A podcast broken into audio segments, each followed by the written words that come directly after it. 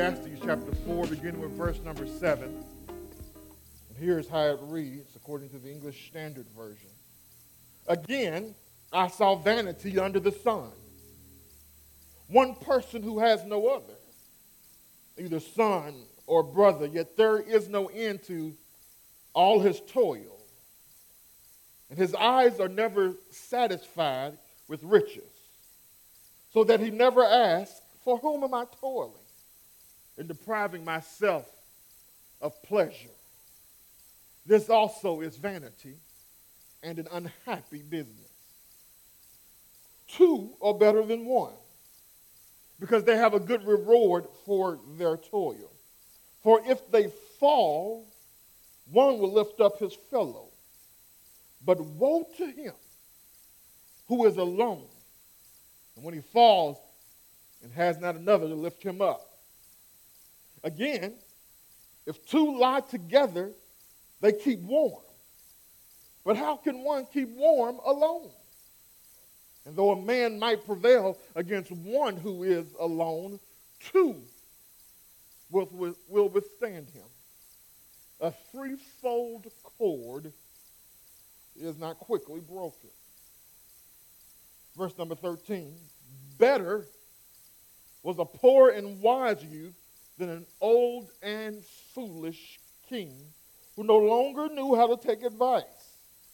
For he went from prison to the throne, though in his own kingdom he had been born poor. I saw all the living who move about under the sun, along with that youth who was to stand in the king's place. There was no end to all of the people, all of whom he led. Yet those who come later will not rejoice in him. Surely this also is vanity and a striving after wind. This is the word of the Lord. Thanks be to God. You may have your seat. This Sunday is Family Sunday, so all of our kids will remain with us. Our children will remain the, with us this morning. We do have uh, bulletins at the back for children as they to keep them engaged and follow along during the sermon. They're on the back pew where you came in. From time to time, I enjoy watching the National Geographic Channel. I primarily watch it because I love lions and tigers. I'm a big cat kind of guy. One animal that the lions like to prey upon is wildebeest. I learned that the wildebeest are part of the antelope family. They, they can reach up to eight feet in length, stand four and a half feet tall, and they can weigh up to 600 pounds. These massive animals can run up to 40 miles per hour. One of the things that I learned while watching this particular episode on National Geographic Channel was wildebeest tend to travel in herds. So that the lion will oftentimes follow the herds around and they will prey upon the young and the weak. One of the things that I found interesting about wildebeest was when the narrator said that wildebeest are in most danger when they travel alone. So, so therefore, wildebeest have learned that their main defense from predators is living in a group. Wildebeest stick together and they move in herds for the sake of safety. Friends, how sad it is that beasts have learned the importance of community. And we, as rational human beings, have not learned this principle. Beasts have learned that their well being, their, their very survival depends on living in community wildebeest have learned that in order to survive from day to day, they need one another. John Steinbeck, in his book East of Eden, writes when a man comes to die, no matter what his talents and influence and genius, if he dies unloved, his life must be a failure to him and his dying a cold horror. Today, the preacher in Ecclesiastes is going to teach us that the value of life is in not what we earn, but in whom we relate to. Let's look at it together. First of all, the preacher teaches us in this section about the futility of isolating others. The futility of isolating others. Look at verses 7 through 8. The preachers opened this section with something else he saw that was futile, something that, that was vanity, something that was useless, worthless. And he said, What I saw was a person who was isolated. This person had no other. This, this person had nobody else. He had no siblings. He had no children, which means he also didn't have a spouse. He's all by himself. He's all alone. He was, and the reason he was all alone was because he never stopped working. He was a workaholic. His, his work consumed him. And what's extremely sad about this person is that for all his working, he was never satisfied. He could find no contentment from his work. He was so consumed with his work that he had no one to enjoy the fruits of his work. He was so busy working that he even had he didn't even have the time to reflect and come to his senses. How do we know that? Because the preacher says that he never asked himself, For whom am I doing all this work and depriving myself of pleasure? The preacher's conclusion is that this is vanity and an unhappy business. This person who isolated himself from others chasing after money because he was chasing after money, never discovered that money fails to fill the void of our heart's desires. It, friends, it is a miserable life to have money but no family or friends. Friends, we were created for one another. We were created to exist in community. Being all alone, the preacher says, is pointless, worthless, useless, a chasing after the wind. So we see, first of all, the futility of isolating others in verses 7 through 8. But then, secondly, we see the fruitfulness of including others in verses 9 through 12. The fruitfulness of including others in verses 9 through 12. The preacher says when we include one another, when we co-op, cooperate rather than compete against one another, there's first of all greater profit. Look at verse 9. He says, Two are better than one because they have a good reward for their toil. Two working together are more efficient than just one. Two can get more work done together. No one person has to shoulder the burden of the work all alone. Because there are more people to get more work done, there's a greater reward, there's greater gain. Not only is there greater profit, the preacher says there's also uh, uh, the benefit of greater preservation. Look at verse 10. He says, For if they fall, one will lift up his fellow, but woe to him who is alone when he falls and has no other to lift him up. Now, to understand the rest of this subunit, we need to consider a traveler in the ancient Near East. In those times, traveling was hazardous and dangerous. Roads were not paved, roads were not level. There were many hidden rocks in the fields. There was no light. So it became easier to, to fall into a pit. And if you fell into a pit, there was no guarantee that you would ever get out of that pit. That's why the preacher says, Woe. When you see woe, that means that, it either means judgment or you better pay a lot of attention because if you don't listen to me, some bad things are going to happen to you. He says, Woe to him who is alone when he falls and has not another to lift him up. Friends, the preacher is warning us about traveling through life all alone.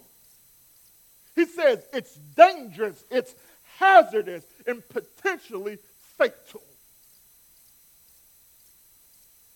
Friends, there are traps all around us, and we should heed the preacher's counsel here and never walk alone, not just physically, but spiritually. Here's what Paul says in Galatians chapter 6, verses 1 and 2. He says, Brothers, if any one of you is caught in any transgression, you who are spiritual should restore him in a spirit of gentleness.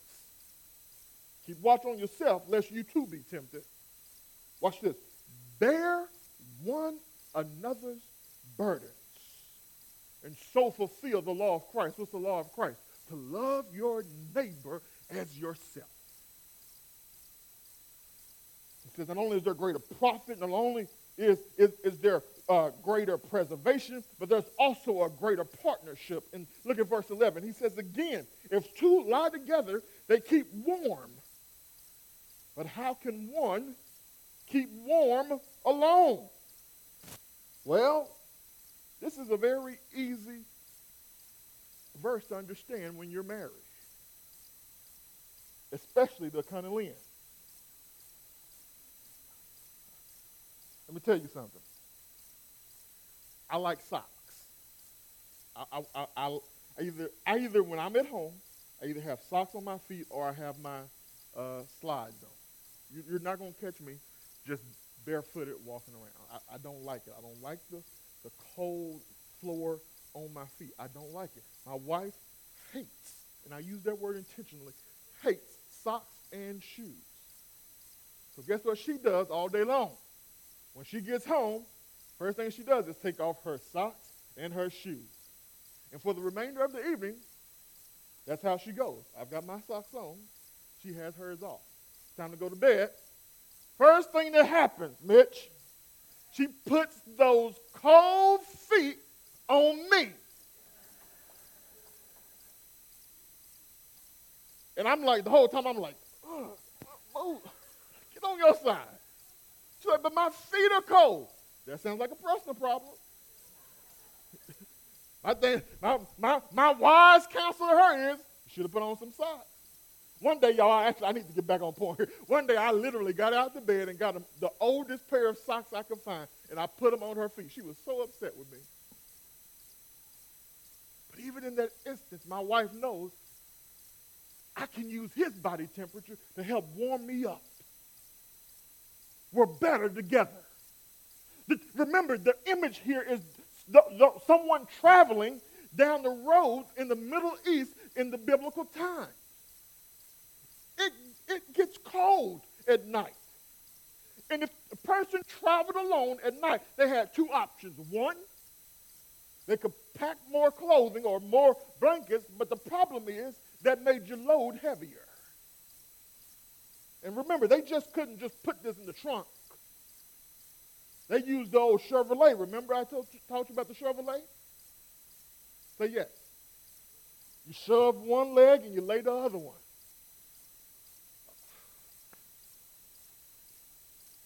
Too much turkey. So they have this now, and so that was one option. The other option is to just freeze. Two options. However, if there's a companion, a partner traveling with you, now you have another choice. Another option. Parentheses. That's the benefit of community. There's always more options and choices. Close parentheses. The third option, if you have a companion or a partner, is you can use one another's internal body temperature to warm one another. Friends, this is just basic survival. And I think by extension, this applies to us. We get this. We do this right now. If somebody gets sick in the church or someone has a baby in the church, what's the first thing somebody does? Meal plan. I get an email, or somebody gets an email. Hey, let's, let's feed whomever. We do that even now. I had the opportunity, I think this extends beyond just feeding one another. I had the opportunity to spend a couple of days with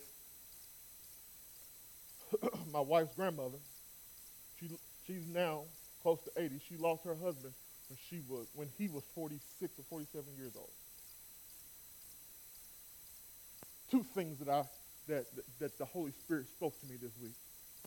You know, of course, BJ. We love BJ, right? BJ just wants to have fun.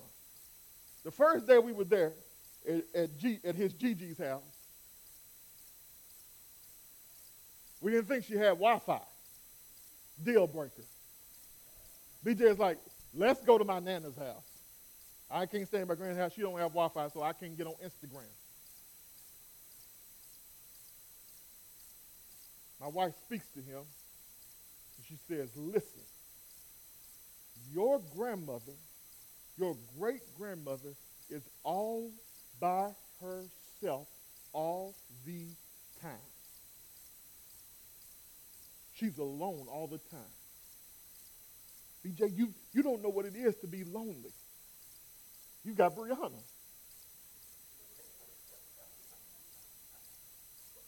And so, in, in, in Brandon and Cunning fashion, we got straight to the point. Get over yourself. This is not about you. This is a ministry to your grandmother. Friends, community is not just about you. It's a ministry to your brother and your sister in Christ.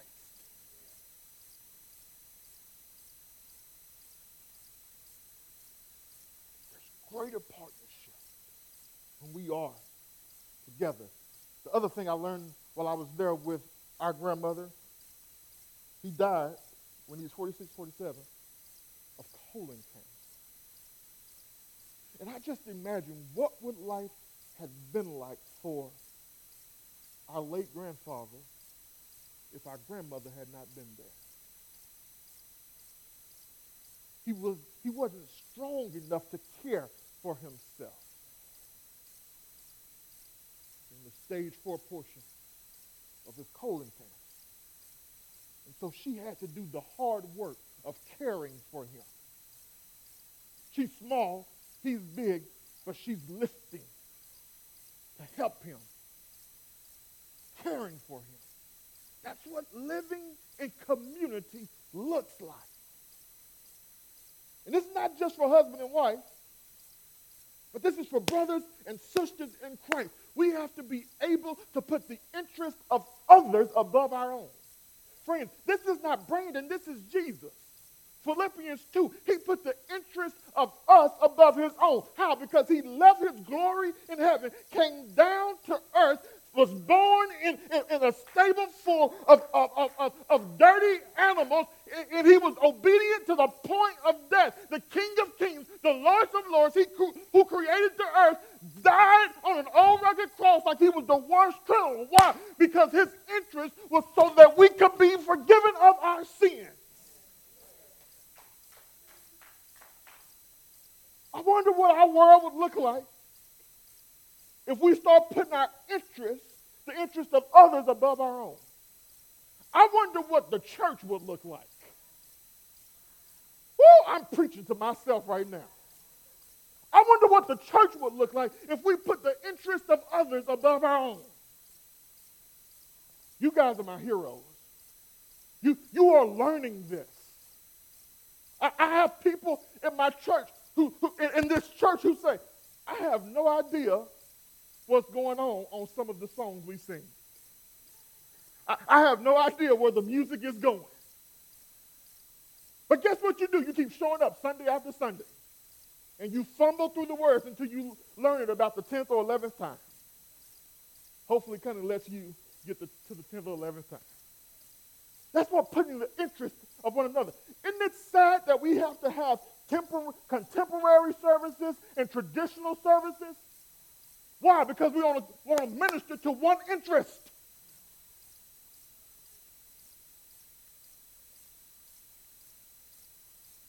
We have black and white churches because we have interest. And there are other reasons, but that's one of the big reasons. Styles.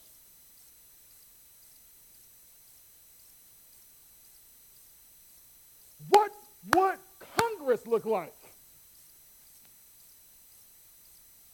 I'll move on.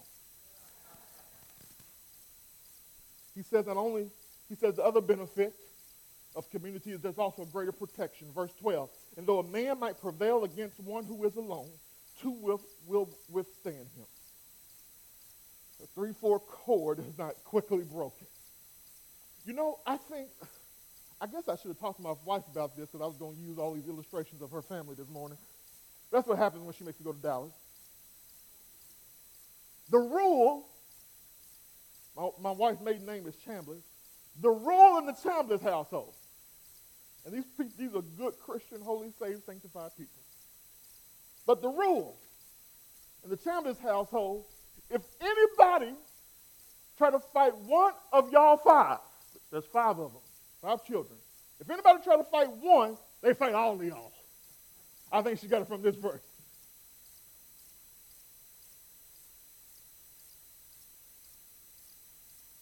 What would it look like, though, if we had more of that mentality in the church where we protected one another's character, one another's reputation? Where you're not going to talk about my brother and sister in Christ and they're not able to be here to defend themselves. He says, now remember, the image is that of a traveler in the ancient Near East. The robbers and thieves would hide out. Think about the parable of the Great Samaritan. He's traveling and he's overtaken by robbers and thieves. And this is the image that the preacher has in his mind. You're traveling all alone. He says, but if you got somebody else, y'all can prevail against him. He says a threefold cord is not easily broken. And yes, I understand we use this a lot at weddings. The husband, the wife, and Jesus is a threefold cord. That is not what the point was. I think his point is simply if two is better than one, then think about how, how much better three is.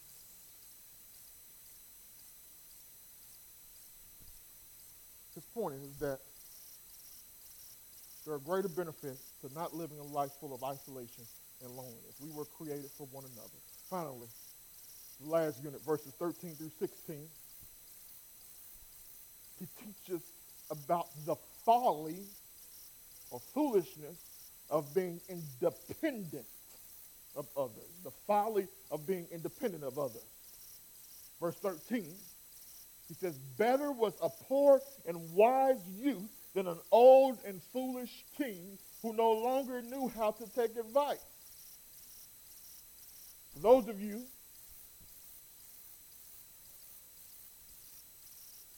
who are really trying to put all this together, you're saying, what does this last unit have to do with community? The preacher is highlighting here the person, the leader, who refuses to listen to others. The pre- he, this, this leader, this king, this old and foolish king, he won't take anyone else's advice. He's a know it all. He's pridefully independent. This is the leader who will not listen to his advisors. The preacher says that the poor and wise youth is better than the old and foolish king. Friends, it is pure foolishness, the preacher says, not to listen to wise counsel. I just want to do a quick little Bible study for you, real quick. Here's what the Bible has to say about listening to others. Proverbs chapter 12, verse 15. The way of a fool is right in his own eyes, but a wise man is he who listens to counsel. Proverbs chapter 11, verse 14. Where there is no guidance, the people fall. But in an abundance of counselors, there is victory. Proverbs chapter 19, verse 20. Listen to counsel and accept discipline, that you may be wise the rest of your days. Last one, Proverbs chapter 27, verse 9. Oil and perfume make the heart glad, so a man's counsel is sweet to his friend. Friends, it is outright foolish not to seek wise counsel from others. You are not omniscient. In other words, you don't know it all. You need wise counsel and advice from others. Even the preacher here, he says there is benefit in listening to others. Where do we see that? Look at verse 14. He says, For he went from the prison to the throne, though in his kingdom he had been born poor. Who's the he here? The he is the wise and the young person. The wise youth was born poor, but went from the prison to the palace. Why? Because he listened to others and became wise.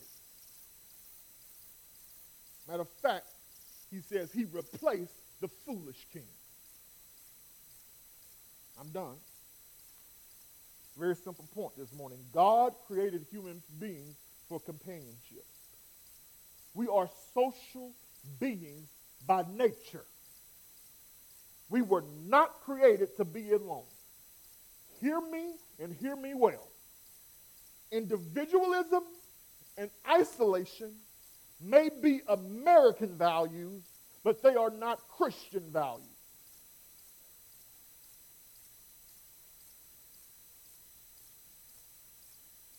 God Himself exists in community. God the Father, God the Son, and God the Holy Spirit, and they all glorify one another. God Himself said, It is not good for man to be alone. God in human flesh existed in community. Jesus had 12 disciples. The church is pictured as a body. And though she is one body, she is comprised of many members. And it takes all the members to do their part for the body to function in a healthy way. So then, worship team, you can come back now.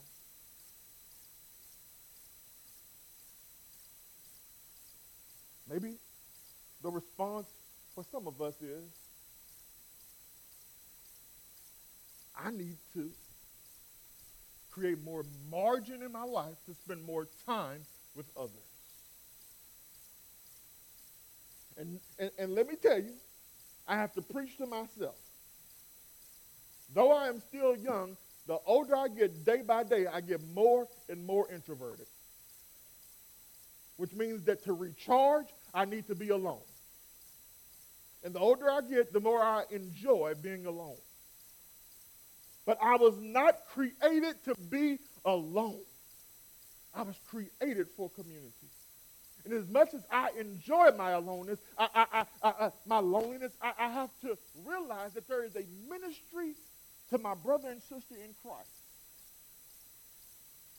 So that I have to forego and sacrifice some of my alone time, even as an introvert. Because God has created us for one another, to live in community.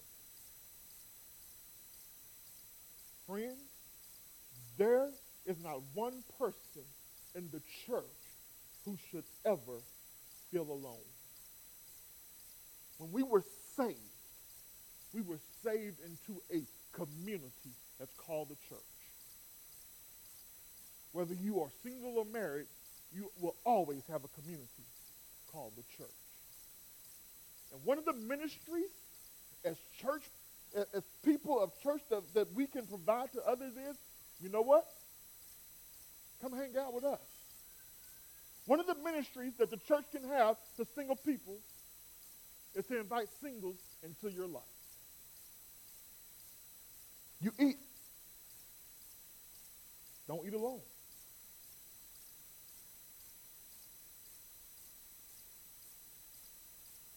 If you need a community, you desire this community that's called the church.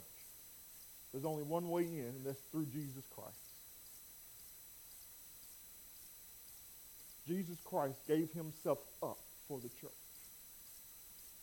He died on an old rugged cross that you could be forgiven of sin, be in right relationship with your Creator. And when you are when you believe and you trust in Jesus Christ and Him alone, you are immediately baptized into the body of Christ, the church. And you have an instant community. Now, not only are we described as a body, but we're also described as a family. This community is not a perfect community. We still live in a world and we still have an internal struggle with sin, which means that we will love you, but we will love you imperfectly. There will be family struggles. But the love that we have for one another should be stronger than the issues that we have